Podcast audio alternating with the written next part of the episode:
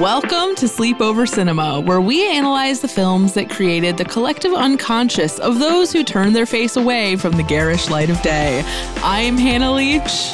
And I'm Audrey Leach. We are the sister filmmaking duo, also known as Too Pink Pictures, and we have not stopped thinking about these movies since we first saw them. We're going to explore the good, the bad, and the nonsensical of the movies that first inspired our love for film in an attempt to answer the question are these movies actually good? And at the end of the day, do we really care if they are? Today, we are kicking off our musical mini season by talking about 2004's The Phantom of the Opera. Some may recall the strange affair of the Phantom of the Opera. Gentlemen.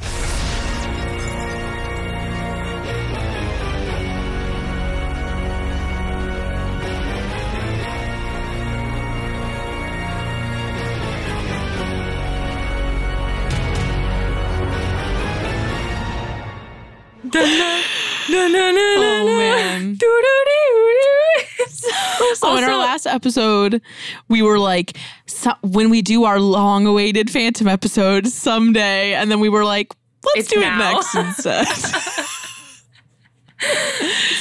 it's happening now. And I have to say, guys, like the ne- the rest of the season three, it will be filled with a lot of vocals, and it's going to be either really fun for you or really not.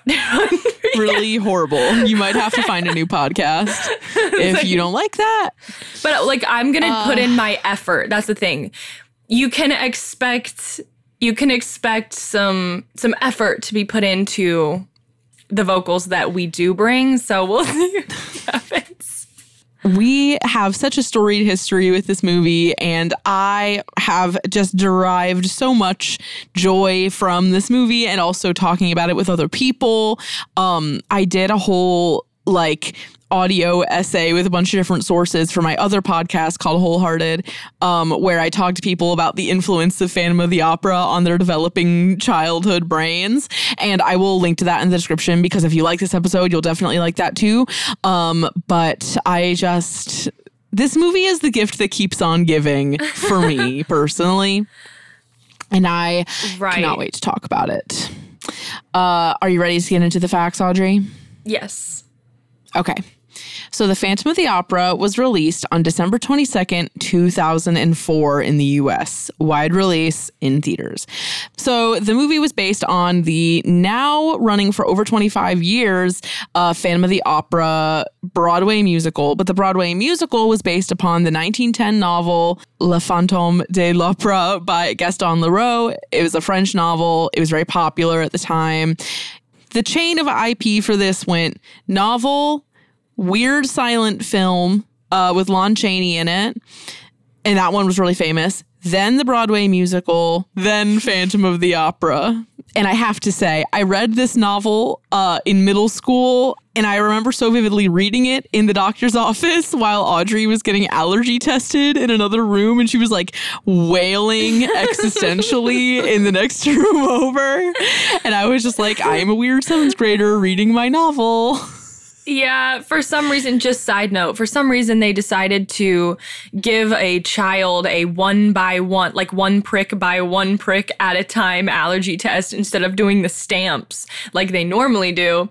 And how dumb can you be? Like, that was so I didn't realize that that's what it was. I thought it was the tray with all the pricks on it. It was, but they were doing it one at a time instead of the stamps. Like they'll you normally like they'll have Oh. a stamp of like 30 of them and they'll just like do it all at once. But they were going one by one. And that's why I was you having such a hard time. Yes, I remember it. Oh gosh. That sounds miserable. yeah. Um anyway, so that evocative and painful middle school memory for both of us. Uh just keep that in the stew as we talk about this movie because that kind of shit is very tied to this movie in my brain. Um this movie was directed by Joel Schumacher who turned out that he died in July 2020, which I didn't realize, but he is best known slash infamous for directing the 90s uh Batman and Robin and Batman Forever movies. Um people love to shit on them because they're like super campy and weird. He actually started as a costume designer, I discovered in my research. Uh, and he also directed St. Elmo's Fire, which is a movie that uh, you may or may not know it from the Bowling for Soup hit 1985. That's how I know what it is, to be totally honest. Uh, the movie was produced by none other than Sir Andrew Lloyd Webber, uh, described on Wikipedia as arguably the most successful composer of our time. The shows that he is like best known for are Joseph and the Amazing Technicolor Dreamcoat, Jesus Christ Superstar, Evita, Cats, Phantom, obviously, Sunset Boulevard, Love Never Dies, which is the sequel to Phantom of the Opera, School of Rock, SMH. We're not talking about that.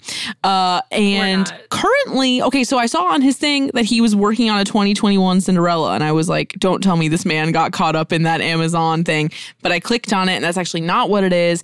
He is doing original music for a stage adaptation of Cinderella, I guess, that they're like opening in the West End, but they keep like launching it and then taking it off because of COVID.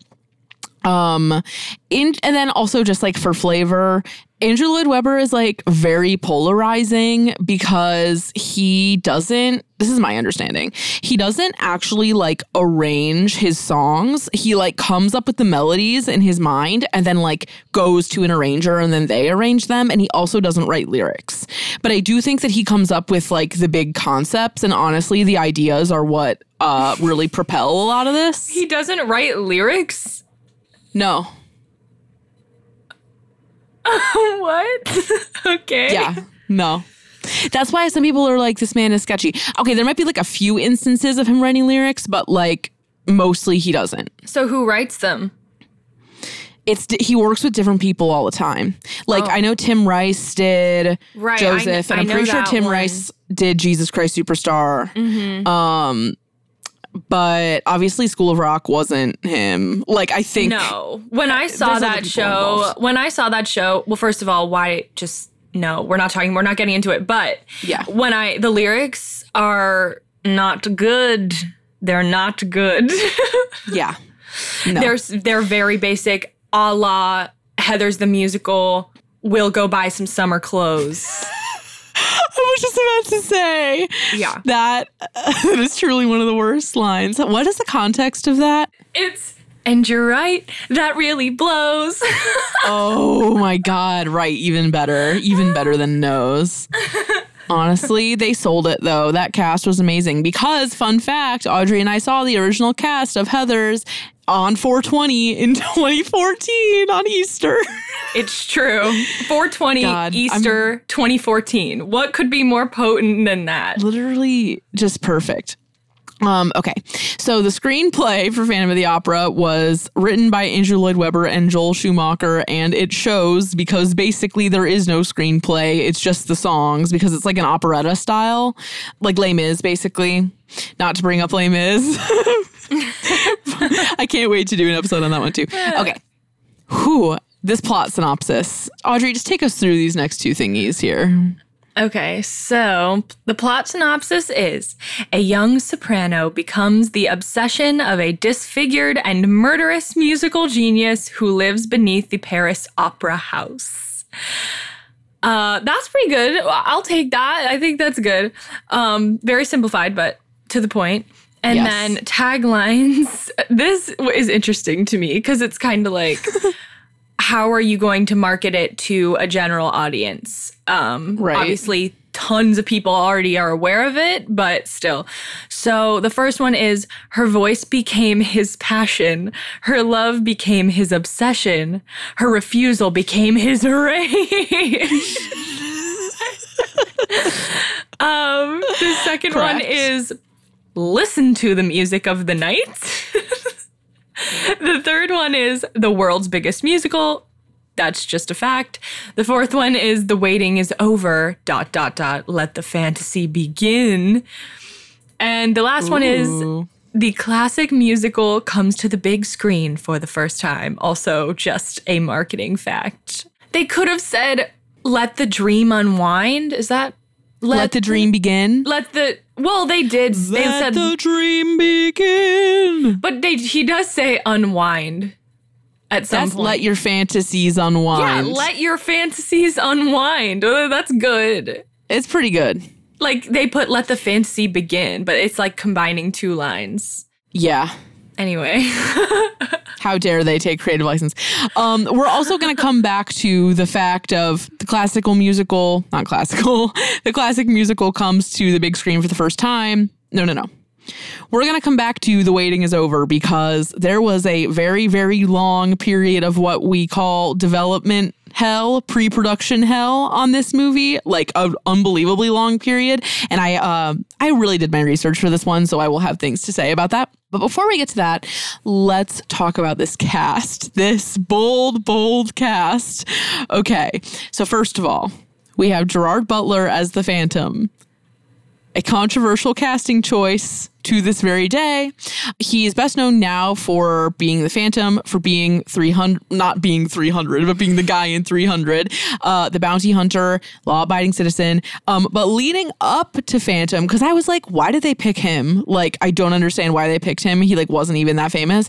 But the stuff he had been in, he had been in Lara Croft Tomb Raider, Lucy Sullivan is getting married, Shooters, The Jury. Like, like he had a career, but like it wasn't anything particularly huge.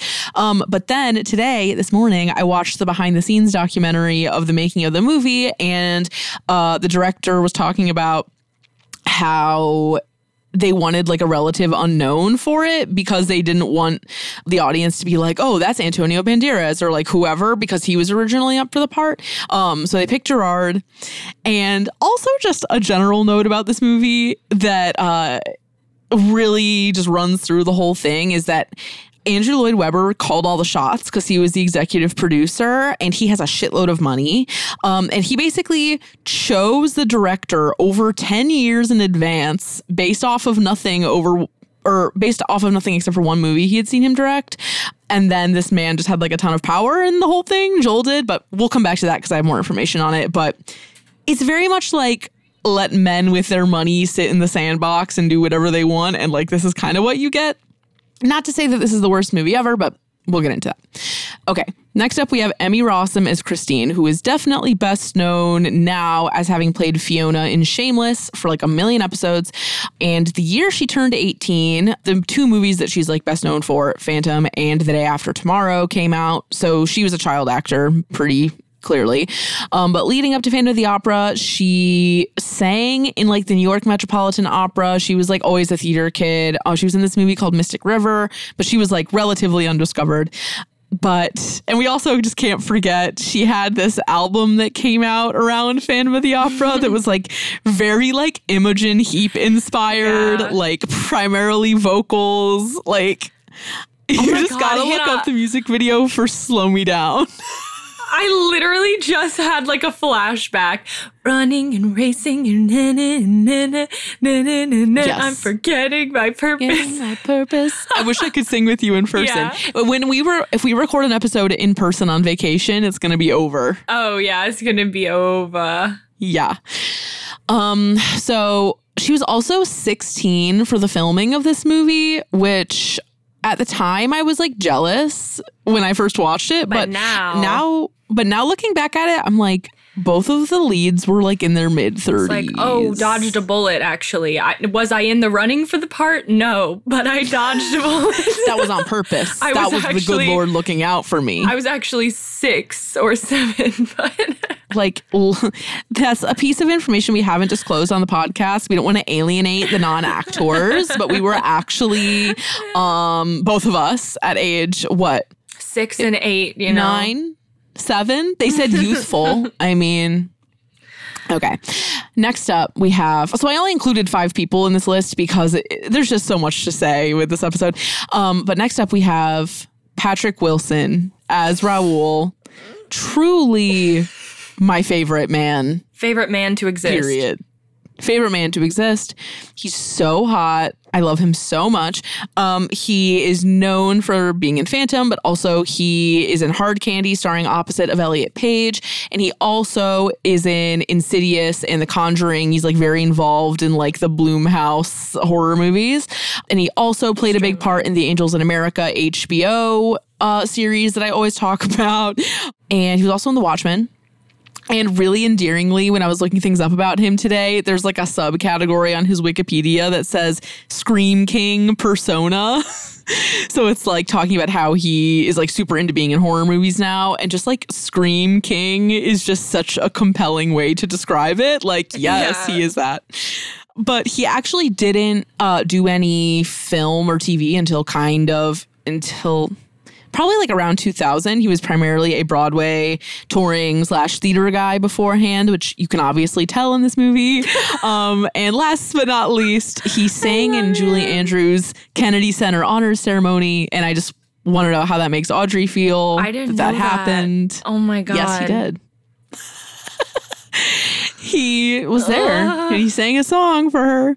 Um, oh and I cannot move on from this segment without talking about the infamous Girls episode, One Man's Trash, where Lena Dunham stole what my calling is in life, which is to write an episode of a show about myself where I get stuck in a house.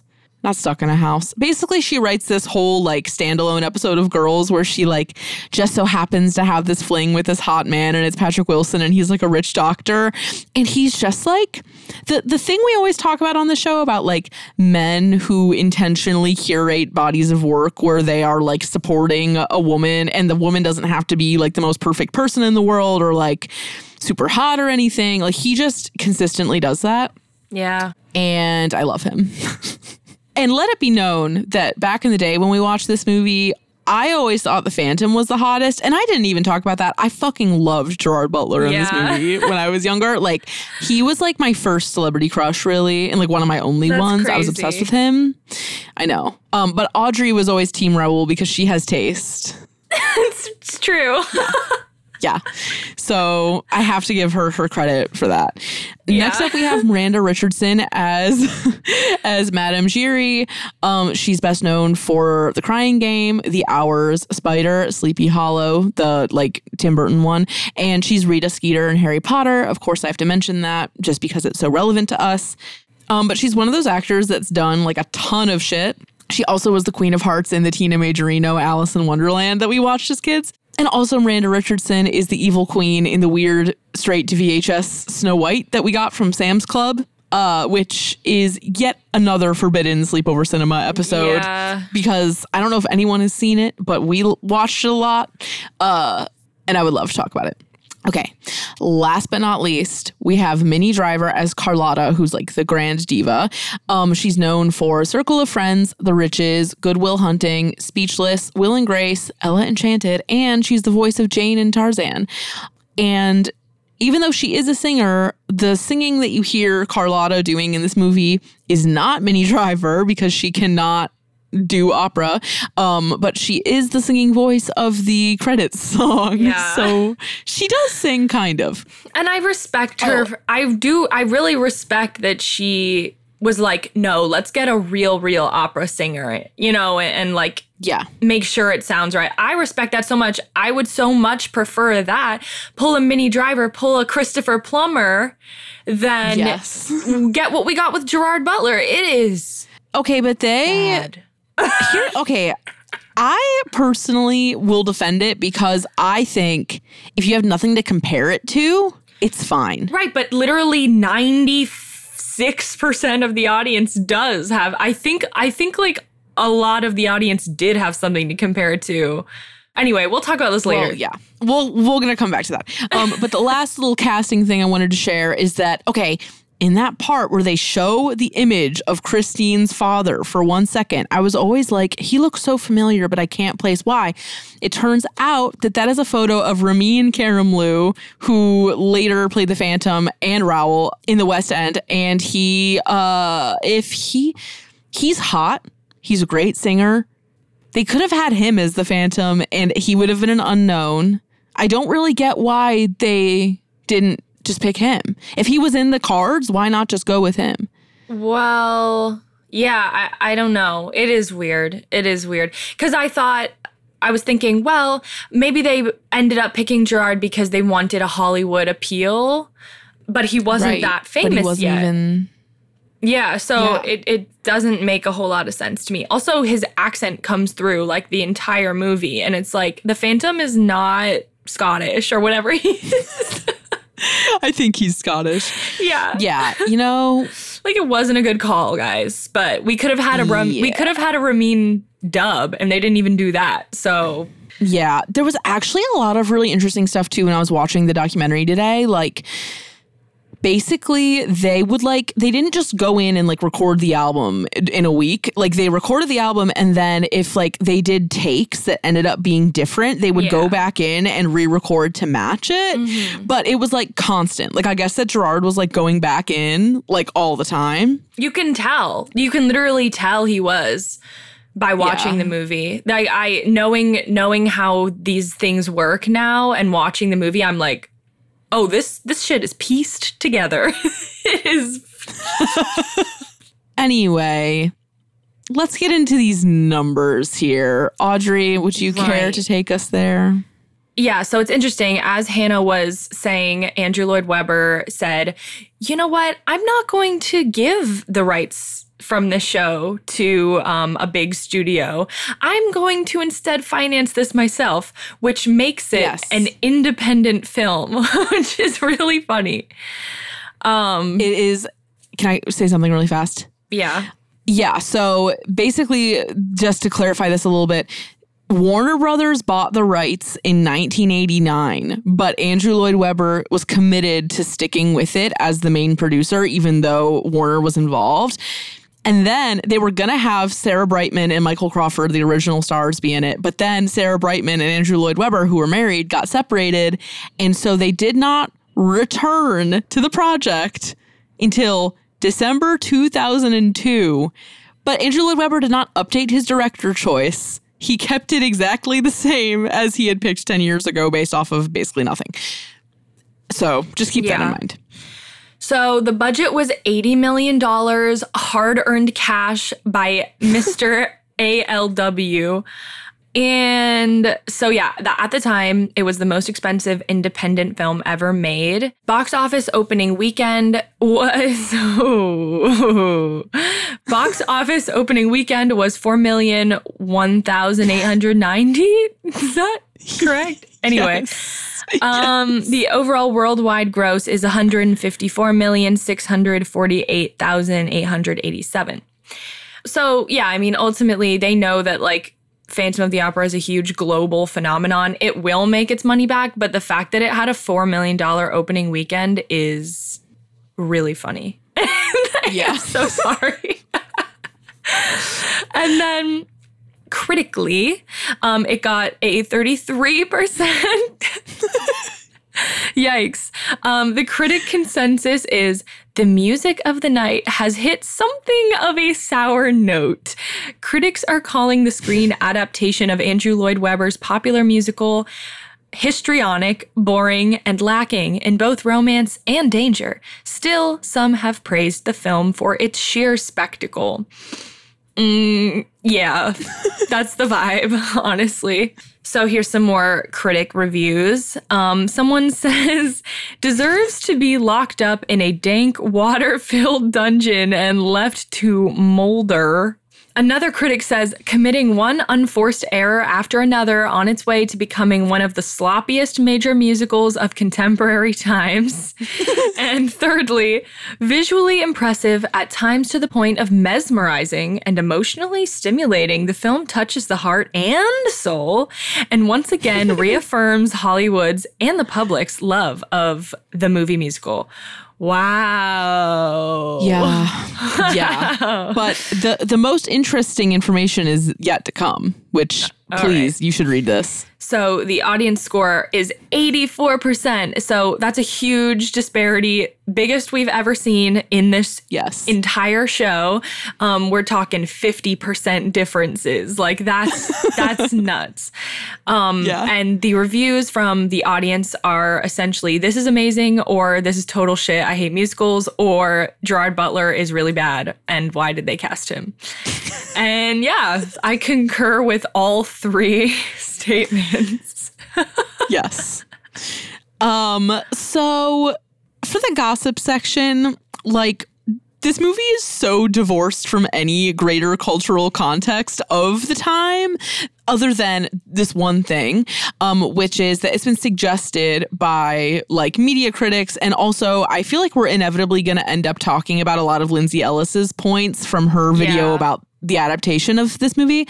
Um, it's been suggested that this movie was looking to compete with Chicago, which ultimately won Best Picture. Um, so like the kind, yeah, yeah, like the sexy elements and the like the darkness. I mean, obviously Phantom of the Opera is like extremely dark. Um, but like the sexification of it all, I feel like was very Chicago-y. Um, what else do I have here? Oh, okay. So I kind of just have some notes that I thought were interesting from the behind the scenes documentary that came on the DVD of this movie. Okay, first of all, even though people hate on Gerard Butler so much in this movie, he's so funny in everything about it because he is just so aware that he's bad. Like he's so he's not trying to pull it off. Like whenever he talks about it, he's like, "Yeah, I don't really know how I got here, but I worked really hard and like I really related to him and I blah blah blah and and this is this is what I did. And so I just find him to be really likable despite the fact that he was kind of bad because he's very humble about it. Um Andrew Lloyd Webber run like Andrew Lloyd Webber loves him for some reason. Joel Schumacher described him as cutting a nice figure on screen, which I didn't know what that meant. But I had just sort of a strange vibe about Joel Schumacher, so I Googled him and I found this piece of information about him. Schumacher described himself as extremely promiscuous, saying in a 2019 interview that he had become quote unquote sexually active at age 11, which does not sound like a thing you can do, and estimated that he had sex with between 10,000 and 20,000 men over the course of his life. Which like I can't. does it no comment needed. That is what is on the internet. And then uh also they were talking about casting such a young christine in this movie and joel was like and this kind of made me think that he was gay like how he was describing this. It was like very like white gay man to be talking like this way. He was like Christine is just so innocent, like like her being a super youthful actress would like assist in that innocence. And then he described Emmy Rossum as being an exquisite 16 year old. Um, and I personally have a theory. This is deep down. I have no evidence for this, even though I do have like a weird amount of like cool, like not that many degrees of separation away from Phantom of the Opera, the Broadway thing. Like the way that they pick their Christines historically has always felt a little bit predatory to me. Like just who they get, how young they are, who's in charge, who produces it. Like, I don't know, it just gives me weird vibes. But that was the thing mean, that I saw. we are talking about Daddy Issues, the musical. Literally, it's Daddy Issues musical. And Speaking of Daddy Issues, the musical, basically in the same breath as him describing her as an exquisite 16 year old and that her youth would assist it, he was like, Yeah, I think that her relationship with the Phantom is like very sexual and soulful, and it's like her sexual awakening. And I'm like, Ew, she doesn't need to be 16. That's like what he wanted though. Director did like directorially, you can tell that Oh, that's yeah. the direction he's giving her and it makes for a really like uncomfortable viewing experience. Yes. Or it's like if you're not buying into it like 100 million thousand percent, it's like very creepy. And how could she? Okay, this was really haunting me. How could Raoul have been her childhood friend if he's like 30 and she's 16? yeah, it's like, oh, so sh- he was So he was holding her. He was holding her as a baby basically. like, ugh i just hate that. Um and then the last thing that i thought was really funny was minnie driver talking about how she'd always wanted to do a musical and then she did this and she didn't get to sing. And uh she was talking about how the director was encouraging her to like play it up and i guess he said no one ever paid to see under the top versus over the top. And uh she's like yeah i learned to love camp where do we even begin with talking about our childhood and this movie well, I don't actually know where like why did you start listening to it or like what happened? Like I don't even know. Yeah. So what happened was that I I was like always into theater and stuff. Like Audrey and I were both into like Wicked and shit. I don't know. We were like kids in like 2003. Um, but in my sixth grade choir class, at Roberts Middle School, the fucking worst place on earth, um, my choir teacher showed us Phantom of the Opera one day in class, and we only watched like the first 45 minutes, but like you get through Music of the Night in the first 45 minutes. So like you know what you're in for, basically. Um, and I remember watching the first chunk, and then I was like, oh, I'm obsessed with this and I need to see the rest of it like now. But this bitch was like a legend because she also showed us Lacrimosa by Evanescence, which is like the Evanescence Mozart Yeah. reference song. Um, her name was Ms. Stewart. And I hope that she's thriving. And I wish that I could find her because she did a good job uh, being a music teacher. I also learned song structure from her. Um, but yeah, best teacher at Roberts, probably. I hated that place. But um, I got super duper duper obsessed with it. It was very horny in all the ways that you want when you don't know what you want when you're like a child, you know? Audrey's cringing. That's just how it is. It's Um, weird territory, but yeah. What are your what are your associations with it? Well, yeah. So this was just another thing that was like passed to me through Hannah. And then um we saw a production of it in Canada. We did. I remember that. And that was like once we were already into it. So we like, our parents got tickets for us to see it because they knew we would enjoy it. Like we were into it. And, Yes. um, and they aren't at all. So it's very funny. Yeah, our parents like don't like musicals, and somehow this is how things worked Yeah. out. It's pretty, pretty sad for Even them. though I feel like dad secretly does. I mean, they like them enough to buy us tickets to go see them. So like it's Yeah. fine. Um, they definitely appreciate it, but it's just not like they're not into it. Um, like it's not a personal interest, basically. Right. Um, but yeah, so and like and when you know last episode we were talking about like making videos with our cousins and stuff, like I know there was just there was just some questionable like I don't even know what to call it because I'm not sure what we were doing, but all I know is I was playing Christine and you were playing Meg. And there's this like tiny clip of us doing it, and then we like accidentally taped over the rest. So, like, to this day, I don't know what we were like doing. Honestly, I'm so grateful that got recorded over. yeah, me too. No, we were singing. We were singing. Like the part when it's Meg and Christine, and she's like, "Where in the world have you been hiding?" Like that part. No. And it's also funny because you definitely wanted to be Christine, but we decided to cast based off of hair color. So. No, there was another reason why too. Oh, why? The other reason is that in that long shot where they're walking down the hallway, Meg sings the lower harmony. Oh. Yeah. Like we So were really why. singing it properly. Like, Bitch, we probably were. We were on oh my it. God.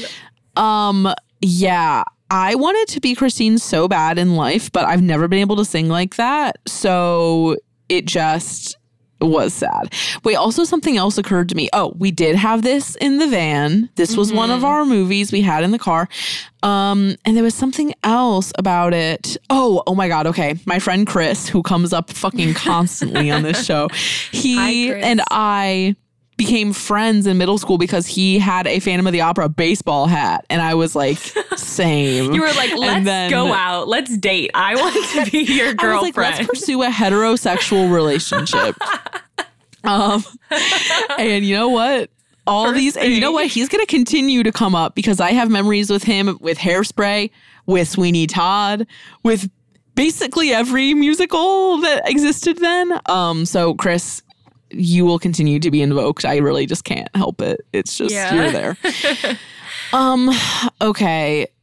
there's so much more we could say, but there's so much to say about the movie itself. So we are going to take our break now. Um, Phantom of the Opera is on HBO Max. If you have that subscription, go check it out there. It's two and a half hours, but it's a fast two and a half hours if you know how to enjoy it.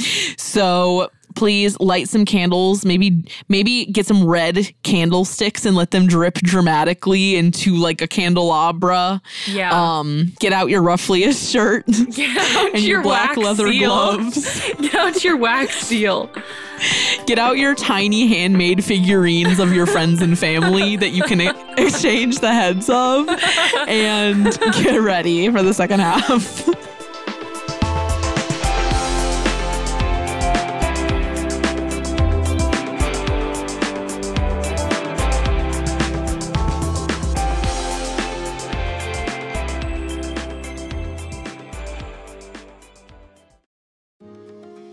My name is Cindy Burnett, and each week I interview at least two traditionally published authors on my podcast, Thoughts from a Page. We talk spoiler free about their books, so you can listen whether you have read the book or not.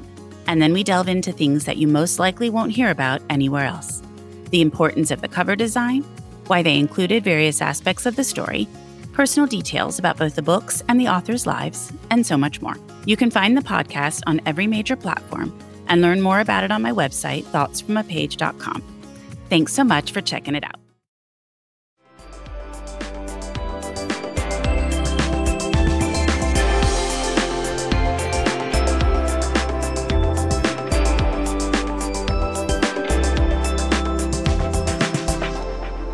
Okay.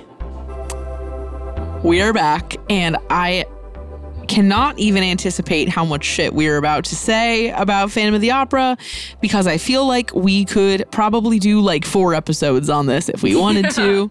Um, so let's start with the good things, and I will invite Audrey to start us. Okay, well, I mean, do you want to do, do you want to like I have all these categories of other things. what are your categories? Well, like favorite song, least favorite song, favorite line to sing. oh, I think that we should do those near the end. Okay. Okay, so I actually sadly, I don't have that many things in appreciate because I think I had to I was trying to set aside nostalgia and just really look at it. You know, like really look at it with fresh eyes. And Uh-huh. um Patrick Wilson, yeah, we know. Um Patrick Wilson's wig. yeah, we know. Um I think that um it's hilarious that they added a man voguing in Masquerade. Yeah. and I don't know why. Like it, it's very out of its time. I don't know why it's there, but I I Well, I did see I did see who the choreographer was in the documentary today, and when you see the choreographer, it does make a bit more right, sense. but like I'm talking about like from as a director, like that choice is crazy. um it's true. the honestly most of the things in my appreciate column are just funny when when the phantom like pounces on Piangi and point of no return like before he enters cuz he like kills the guy or whatever or yeah he like kills the guy so he can replace him on stage or whatever um but the sound there's like a there's like a almost like a tiger roar sound effect what? yeah I did not It- notice it's that. subtle, but it's there. Um, Tasteful. yeah, and just like like Meg is hot. That's it. Yes. Um, yes. that yeah. I mean, it's mostly just that everybody in it is really beautiful, and Uh-huh. um, other than that, it's not serving me a whole lot. Yes. Sorry, I just realized I was recording video for that past minute on slow motion, oh, which is why the frame rate looked insane. Oh. But now I understand. It's fine. My good things. I was grateful that this was not sung live because it would have been absolute shit. yeah. But speaking of live song musicals, apparently Hugh Jackman was also confirmed for Phantom at one point. So I mean, I'm glad that we dodged no, that. I mean that would have been better. That would have been better than Gerard. Um, because it wasn't recorded like live, but at, but at least like, cause Hannah, like seriously, listening to Gerard's vocals this time around, I was like, I actually can't believe that this is what it is. Like, he doesn't blend with anyone. He has no vibrato. There are so many vocal cheats going on in in the edit. Like, if if you can't hire someone who can sing the last note of music of the night, lo- like as long as it should be, Oh. then why are like why do it? Like, if Andrew Lloyd, know if Andrew Lloyd Webber too. is so um particular about how he wants the integrity of the show to be translated into film then why is he allowing this amateur to be the phantom like it just seems weird to me Okay, other things that I wrote under good. I really love Miranda Richardson's performance and Patrick Wilson's, obviously. I still stand by the fact that if you have nothing to compare it to, Gerard is totally fine. Uh, I know that's kind of controversial. I love Christine's single tendril. She has a single tendril that does a lot of work in this movie because it's like clearly real hair and then like a length piece kind of in there, Yeah. which I also think her hair looks beautiful. They really take advantage of her curls in this movie. You look like you're thinking something. i'm like i think Do you think they're fake? I think they look kind of crazy sometimes. Like in um uh wishing you were somehow here again. I think they look kind of bad. But like there's just moments where I think it's not completely working, but most of the time, yes. And I like that you can't see your hair like there's no um like lace front Yeah. I, I like that. yeah. There I also wrote down I love this movie halfway through the list. Um the amount of the cleavage is working overtime across the board in this whole movie. Yeah. there are there's so much boobs and you know it's like pirates of the caribbean kind of it's like this a similar thing um I thought it was really funny when in the scene they added for the movie when they're doing the sword fight, when Phantom gets knocked to the ground and you can see his exposed fancy vest yeah. it has like a floral fabric. And also, I'm like, wait, so the fact that they threw that in there and then Raoul didn't kill him, then I was like, uh, I don't know if I really buy that, but like, okay. Yeah. Um, also, the part during Point of No Return when Patrick thinks that she low key chose the Phantom and he looks so demoralized. He, the end of this movie is his moment, Yeah. honestly. Um, love that. And I also appreciated that there aren't many things in this movie where actions or cuts line up with the music or the timing at all. But when the Phantom smashes the mirrors at the end, they actually are in time with the swells of the music. And I kind of feel like it's a coincidence, but I'm grateful that it happened anyway. Yeah. What do you want to talk about next? So I don't even know where to begin because my notes are literally crazy. But um, I'm just gonna like go through them and see what what happens. um, so Sounds good. watching it when I was younger, I always wanted to skip the flashbacks and the black and white parts because they're boring as hell. And personally, I don't think they add anything.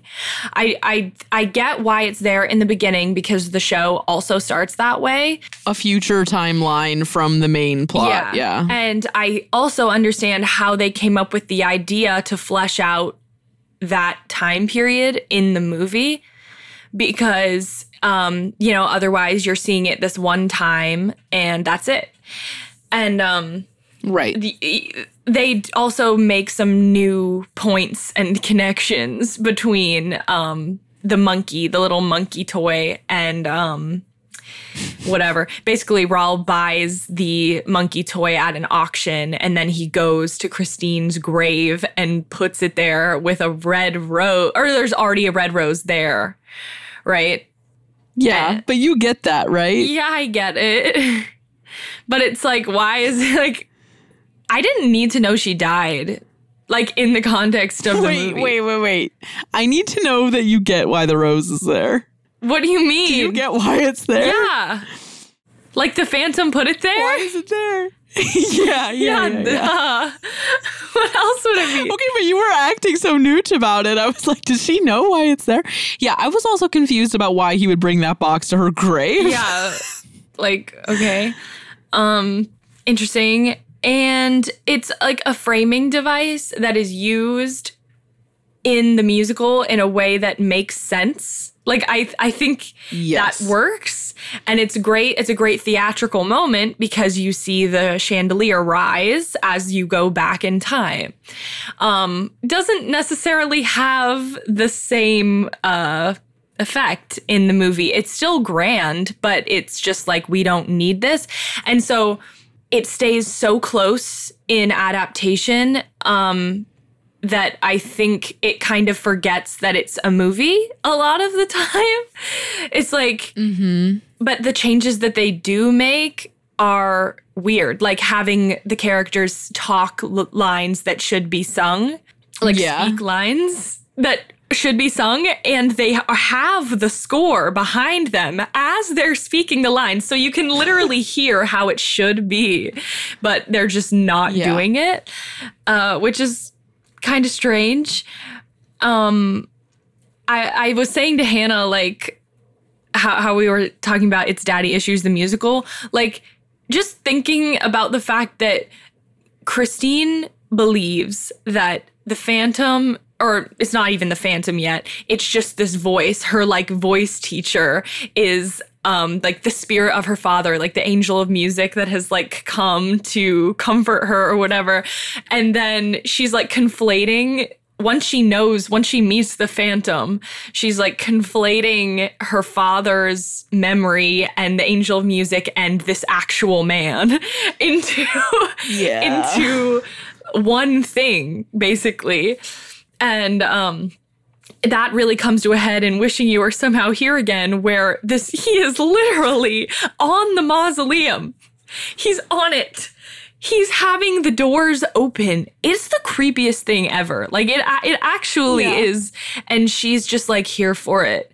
Um she's like Yeah. obsessed and kind of possessed. So it it adds up, but it's like what? like okay.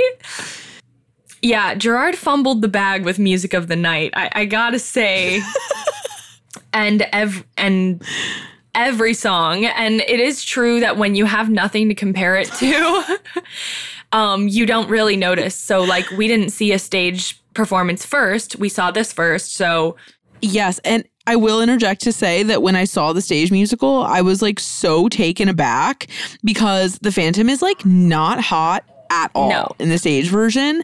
And he's way scarier and he's like way like freakier in general. And I was like, oh, this is like not the sexy fun time that I was anticipating because the movie is a sexy fun time. And yeah, totally. Like it made me not like the musical and then or like not like the stage version, but then I in time it all made sense.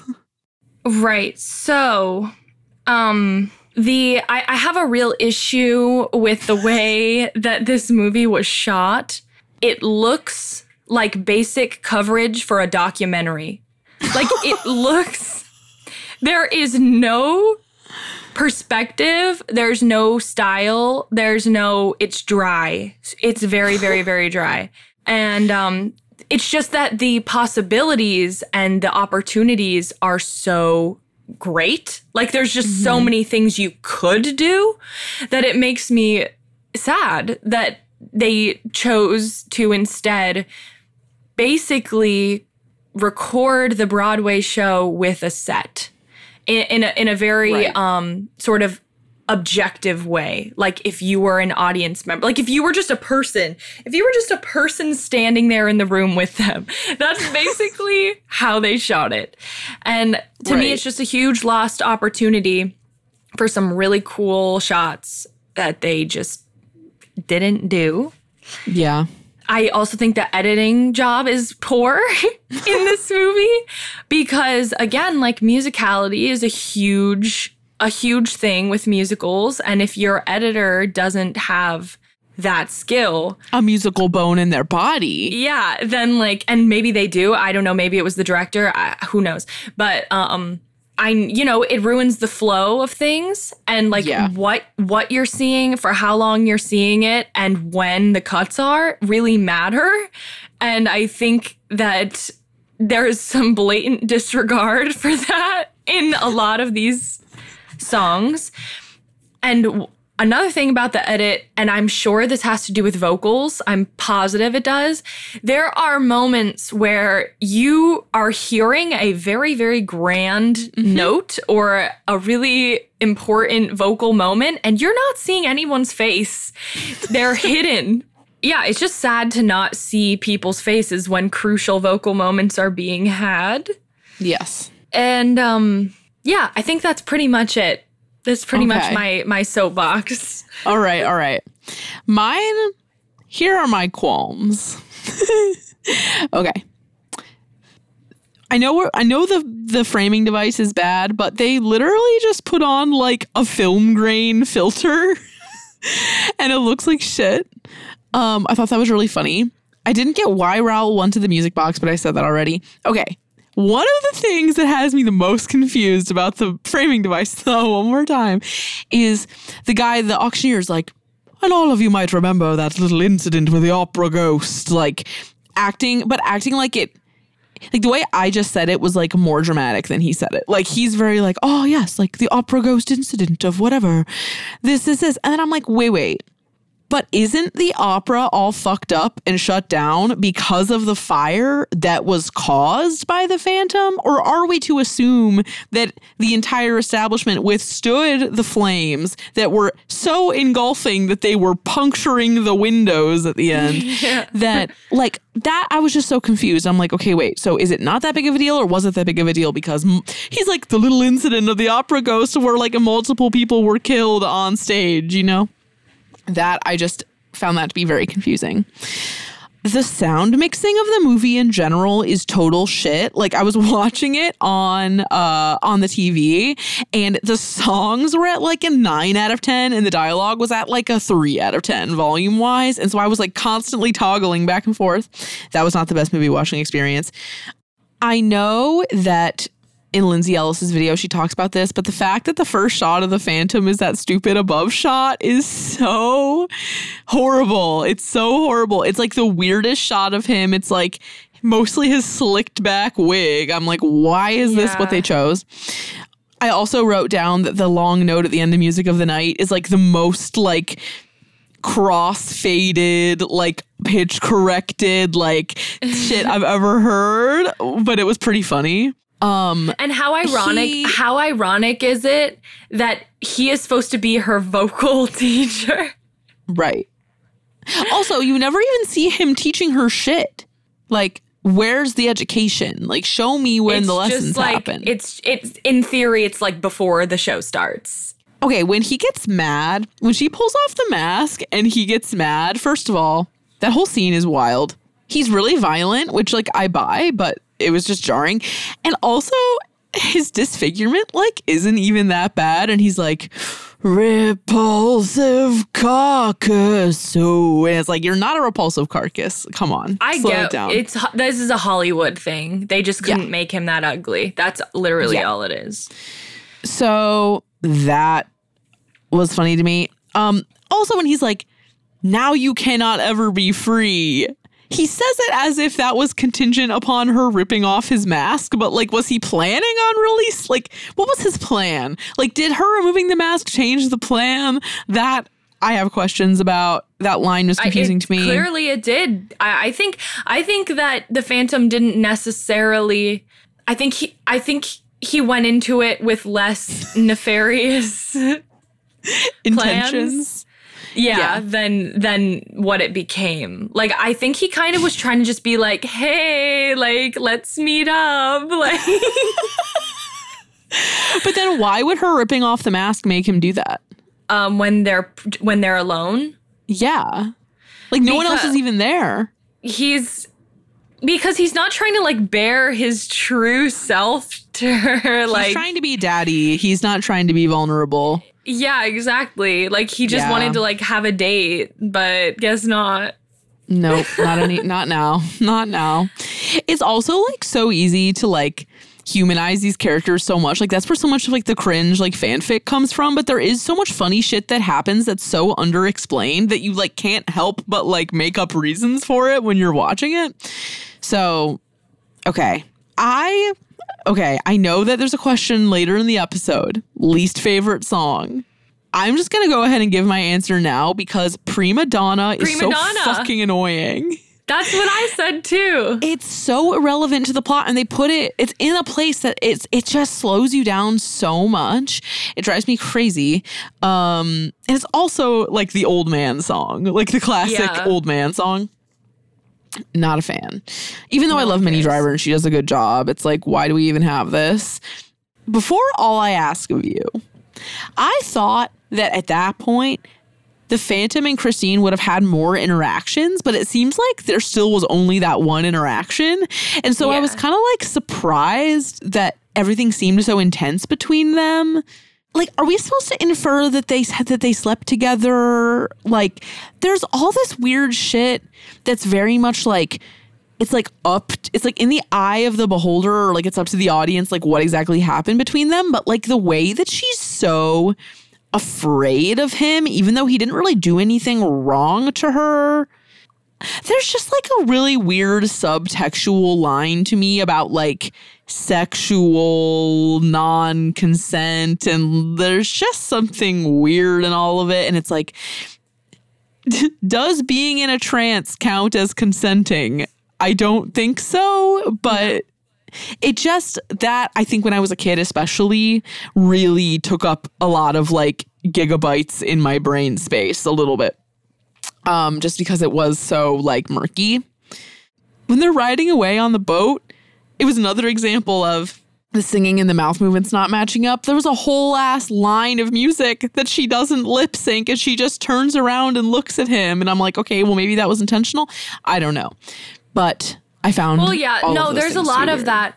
There's a lot of that because um I think that can be inferred as in his head because there are other moments where Yeah. it's the same way. It's always all I ask of you and it's like playing in his head nonstop because he's so jealous. I um, see. Okay. Yeah.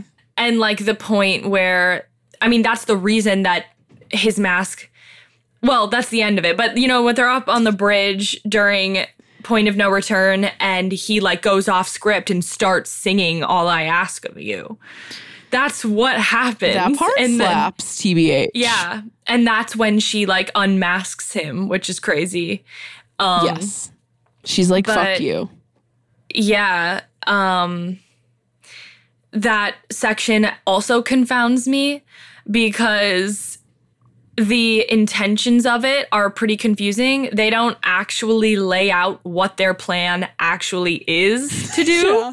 like are oh so are you gonna snipe him down on stage is that what you're saying what I thought they were trying to but th- do. but it doesn't seem that that is actually their plan. It seems like their plan was more. It seems like they only thought to lure him to the stage, and they didn't actually think of what they were going to to do once he was that? there. yeah, yeah, Yeah. yeah. Because, like, the look on Raoul's face is just like, um, there he is. and then he's sad because he, like, thinks for a moment that Yeah. Christine is like actually like into it and she's like but it's really hard to tell is she into it or is she using him like is she is she egging him on so he'll so he will stay Right. Like- well, and that's that's the whole thing too that I find to be super weird about that sequence is that it's like kind of the only time in the entire show slash movie that you see her like really confident or like strongly committing to something is in that part, and you're like, oh hell yeah, and then it like all falls away, and you're like, okay, Yeah. well that was cool while we had it. yeah it derails. Um pretty fast also let's just say the scenes added so it's Raoul falling into a well it's the sword fighting Um, and it's the backstory of the Phantom.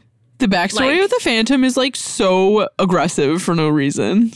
I feel that I feel like the backstory of the Phantom is the only one that we really uh is the only is the one that adds the most out of the Yeah. added scenes because at least um it is really brutal but we get it like it's like okay Mm-hmm. i see how this person could be this way now like I, Yeah. oh, okay and it also gives you good background for um, madame Giry as Yeah. well um and it makes you like her more Mm-hmm. and it makes you understand her stance on like why is she not scared why is she not concerned about Yeah, right. dude Right.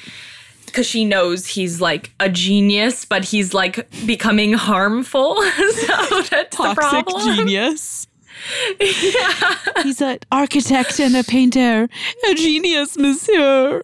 And then as far as like dated or problematic, I think we kind of already said it. Emmy Rossum is really young in this movie. Um, nobody seemed to have a problem with it in the press tours. Everyone's just Yeah. like, lucky. Everyone's like, lucky you, Emmy Rossum. And she's like, yeah, lucky me. Like she's happy Yeah. about it. Right. So it's it's interesting. Um, but as far as like problematic, maybe um things being communicated to young people watching the Phantom of the Opera, it's like I I didn't comprehend like how dumb Christine is Yeah. until later in life and also how like predatory this show is. Um and ev- all the the lessons being learned here are really gray. Like it doesn't really say what does it say like what is it telling us i i don't really know There is no takeaway. It's I kind of love that it's like spectacle for the sake of spectacle and like drama for the sake of drama. Like that's why I And think it- I still like, enjoy it. it's like tragedy it's like Yeah. um like soap opera y like it's very Yeah. um it's just drama which is fun and like honestly yeah who cares if you're if you like have your own mind like if you aren't absorbing things i think it's fine and it's just fun and and dramatic but if when you're watching watching or identifying with Emmy Rossum, which I definitely like did. Like I saw myself in her um because we basically just look similar. I think that was a part of it, but Yeah. like when you're like, "Oh, I have brown hair too." um it's like look at your life, look at your choices. Uh I- I don't I don't know, but think- she's go ahead. I think so. One of the things that came up in the episode of Wholehearted that I did about Phantom of the Opera is that part of what is so appealing about it is that, like, like as Audrey was saying, as someone like relating to Christine, if you're like a young girl or like a young gay watching this movie, you are like, I want to be the center of attention. Like, I want to be fought over. Like, I want to be swept away to a weird underground layer and like It's like it's like Bella you know? Swan. literally audrey i almost said earlier that this is like the perfect foreshadowing to like team edward team jacob type shit like the love Yeah. triangle the dark aspect of it like I feel like if you loved Twilight, you would also love Phantom of the Opera and vice versa because there is a very similar thing to it. Yeah, extremely. And also sort of Beauty and the Beast as well. Yes. Except you don't like the other guy in Beauty and the Beast. No, you don't. There's no chance of it. But Yeah. yeah. Are Jacob, Gaston, and Raoul or all Chads? They're all connected. they kind of are all connected. Um, One thing I can say about another nice thing to say about Patrick Wilson is that he- I do feel that he brings um like real humility to the character that not necessarily there in the stage version. oh yeah, Like totally. you don't you're not like in love with Raoul as a character like in the stage show. I feel Yeah. like he's just all right and you know that he's wealthy and like he's at least not like living in a basement. I don't know. He's not like scary as fuck. Yeah. yeah. So it's like fine, but he also has a lot he's a lot more um like aggressive about about getting rid of the phantom. But Yeah. in the movie version, he's he wants to hear them out. He wants to have a meeting with Madame Giry, hear the background. Like what's what's up with this guy and he's like, "Oh, I get it." He's like that's that's rough, you know. Yeah. But and I get it, Christine. You don't want to do it, but there's no other way. Like this is the only way to do it, and I I think I think that that adds a lot to the character. Yeah, they like sensitivity wash him for the movie for sure. Yeah. Which like, can we? Would we expect any less from Patrick Wilson? Like, definitely not. I think that's really true though, because he is a lot more of a dick in the stage show. And there are some dickish elements that have stayed, like when he's like, Oh, yes, you've been visited by the angel of music, and now it's time for supper. Like shit like that. Or he'll like be dismissive sometimes, but like for the most part, he really does like take her shit seriously. Except when they're like new original song added. And she like sings that whole little like thingy about being scared. And then he goes, Don't think that I don't care. But it's on you. Yeah. like that is just funny. And It just was true to the very it was very underwritten that part. Like if they could have Yes. even added one more line for him, I think that would and it would have helped. yeah. um Okay. Okay. So yeah. Audrey, we've had so okay. Audrey suggested these new categories for the musical episodes, and it's favorite song, least favorite song, favorite line to sing, and is it a good adaptation? Let's start with favorite song. We already said least favorite song. Um, Audrey, what's your favorite song? Overall favorite song. My favorite song is All I Ask of You. Sorry. it is. I also really love All I Ask of You. Yeah. It's so well because it's Patrick Wilson just going off. Yeah, that's why I'm like, yeah. hmm when he does that tiny little vocal fry on anywhere you go let me go to So nice. Like you're like oh my god and they blend they blend really well. it's almost like they're both actual fucking singers Yeah, it's it's great. And like they have so like a live performance on like the Today Show in like 2000 whatever Yeah. year it was 2002 or 4.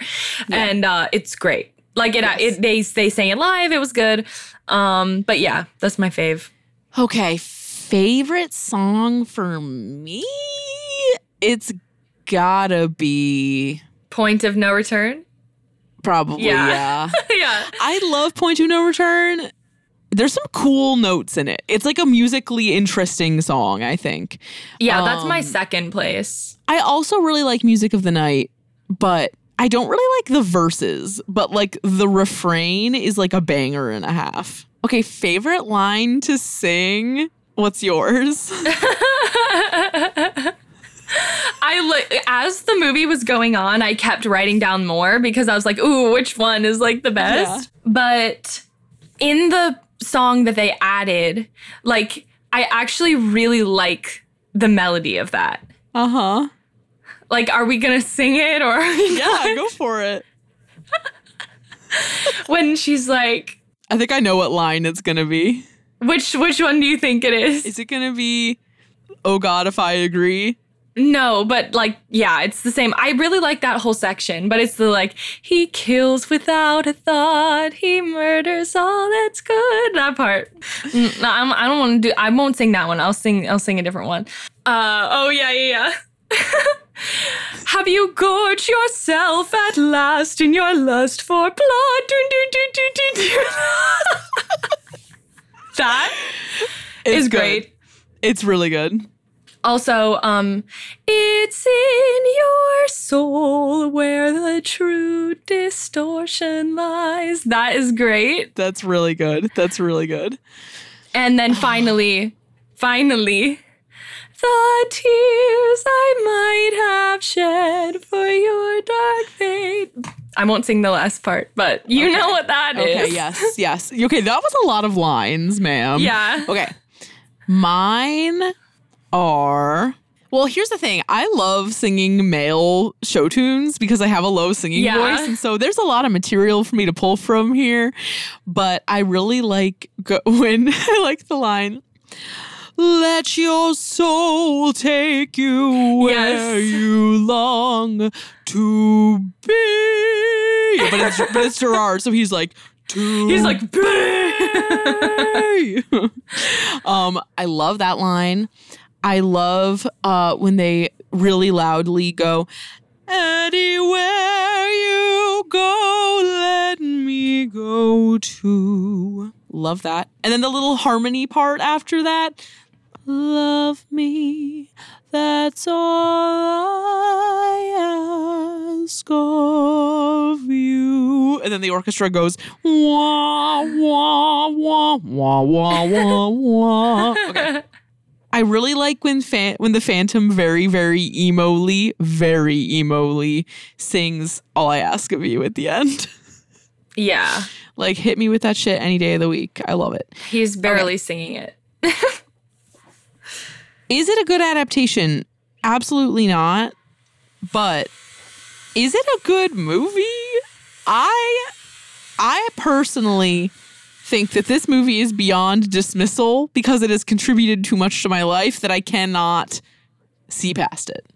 I would almost swap, like my opinion, I would like swap what you're saying in a way because um is it a good adaptation if your goal is to watch something that represents the contents of the stage musical?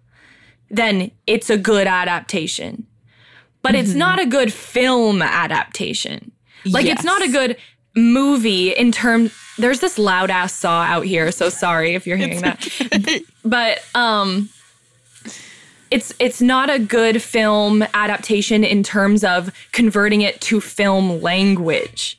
But it is a good represent representation of what you would see if you went to the theater like this is what you would hear you know but way better it would be way Yeah, better right, except saw it in bad theater. singing. Yeah. yeah um but yeah that's kind of how i feel about it And it's bad singing, but it isn't bad singing to like the Les Mis level of bad singing. Like there's been worse worse singing in Yeah, and that's because they gave them the grace of singing in the studio and letting somebody edit and edit their vocals versus Yeah. Mr. Tom Hooper over here loves to have everybody embarrass themselves on set after starving themselves to look gaunt for Les Mis and then literally like trashing their voice and then having them look stupid. So I'm not a fan of that.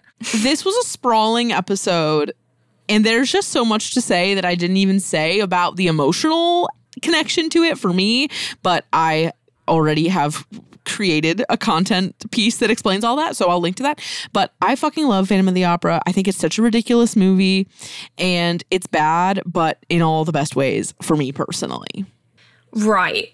Uh, I have a lot of nostalgia for it, and I tried to remove those glasses for this reevaluation, remove the rose colored glasses. And again, like um, Lindsay Ellis does have a video essay about this version of Phantom of the Opera that we kind of echoed throughout this episode. So if you enjoy, if you enjoyed this episode, you'll definitely enjoy that video. Yeah, and I'll link to that as well. yeah. Okay, so next week we will be doing a much less dark musical. We have not decided what it is yet. Decide. We have not yet decided what it is yet. Um, but I'm sure that we're going to continue to have a good old time because at last we are doing musicals where we truly thrive. Um, yeah. So thank you for going with us on this journey, and uh, we will be back with you soon. Bye.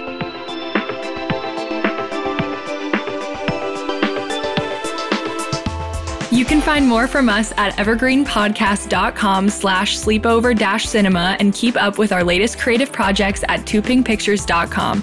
If you want to watch our show as well as listen, we're on YouTube too.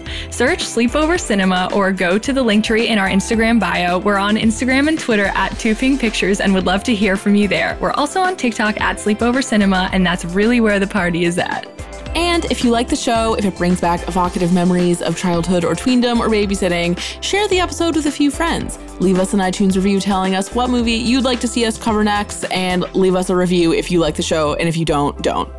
Sleepover Cinema is a production of Evergreen Podcasts, produced, edited, and engineered by us, Hannah and Audrey Leach. Sleepover Cinema is mixed by Sean Rule Hoffman with theme music by Josh Perlman Hall. Special thanks to executive producers Michael D'Aloia and David Moss. We'll chat again soon. Bye. You've watched them in unforgettable adventures, love affairs, and tragedies. Now it's time to hear their own remarkable stories. From the makers of Death of a Rock Star and Death of a Sports Star, this is Death Ready of a Film Star. and action. Starring Heath Ledger, Marilyn Monroe, Chadwick Boseman, Robin Williams, Carrie Fisher, and Bruce Lee. Search for Death of a Film Star in your podcast app. You've seen them tell stories. Now it's time to tell theirs.